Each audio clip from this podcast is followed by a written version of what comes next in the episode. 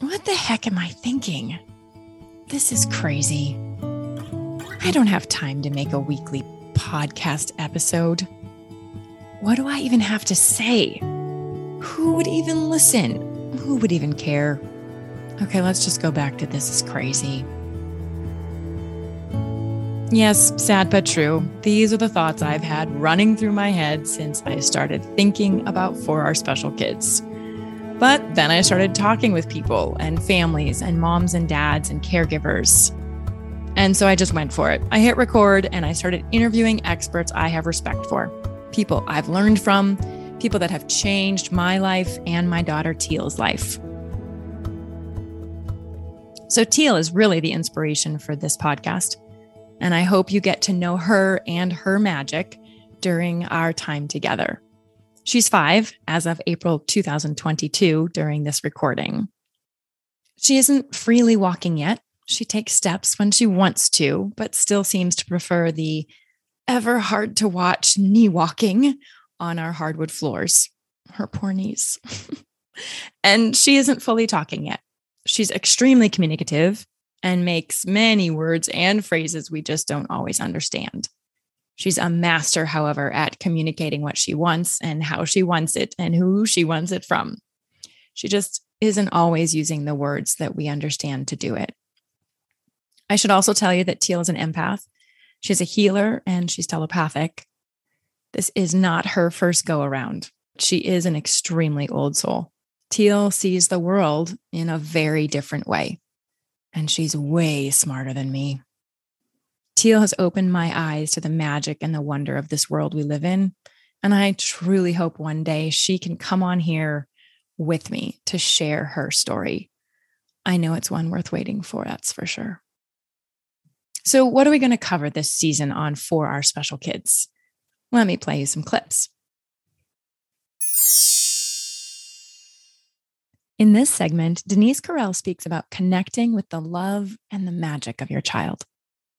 Especially if it's a quiet moment where you're not, if you're just together, you're sitting and reading a book with your little person, you're not asking for any input back from them. And then all of a sudden, I just got willies from head to toe. You you feel like you hear in your head or you feel this amazing sense of love and that is that's a that's just focus on that because that's the key to be able to make that connection and you will the more you do this it is just so damn cool because you are getting in touch with that higher self or that inside. They're in there. They're definitely in there. I have no doubt about that. Yeah me either. They're magic. We just have yes. to figure out how to tap into their magic. And and empower them mm. to be all that they came here to be.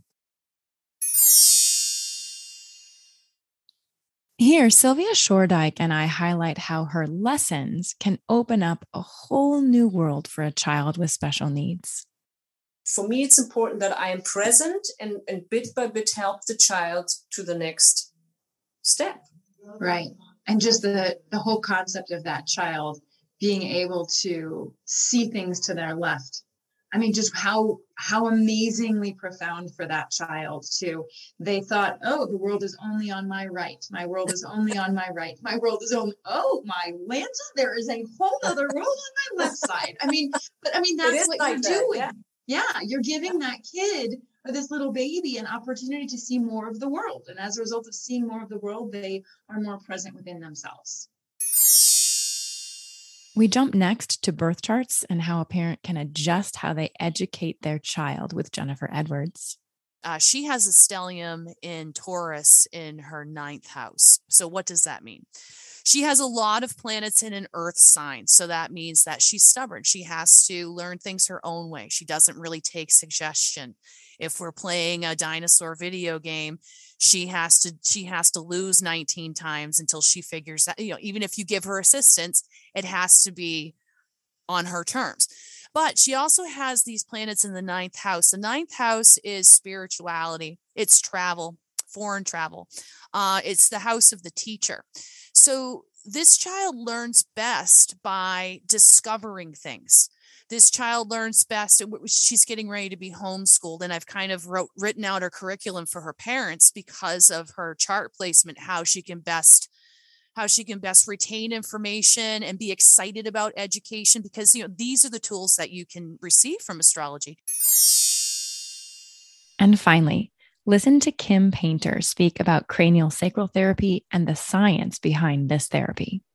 I had read Dr. Upledger's book, um, The Inner Physician in You, and I was thinking from my very Western training, wow, this is a little far out there. I injured myself right before I went to my cranial one class, and I felt it on myself so that I could not deny something changed right. during that time. But one of the things that really attracted me in that class was how based it was in the anatomy and physiology.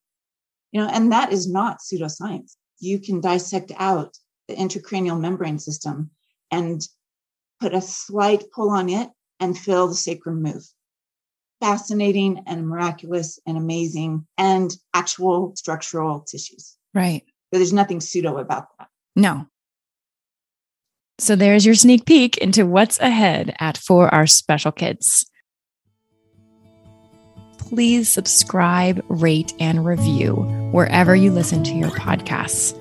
And you can always connect with our community and sign up for our newsletter at www.forourspecialkids.com. Thank you again for listening.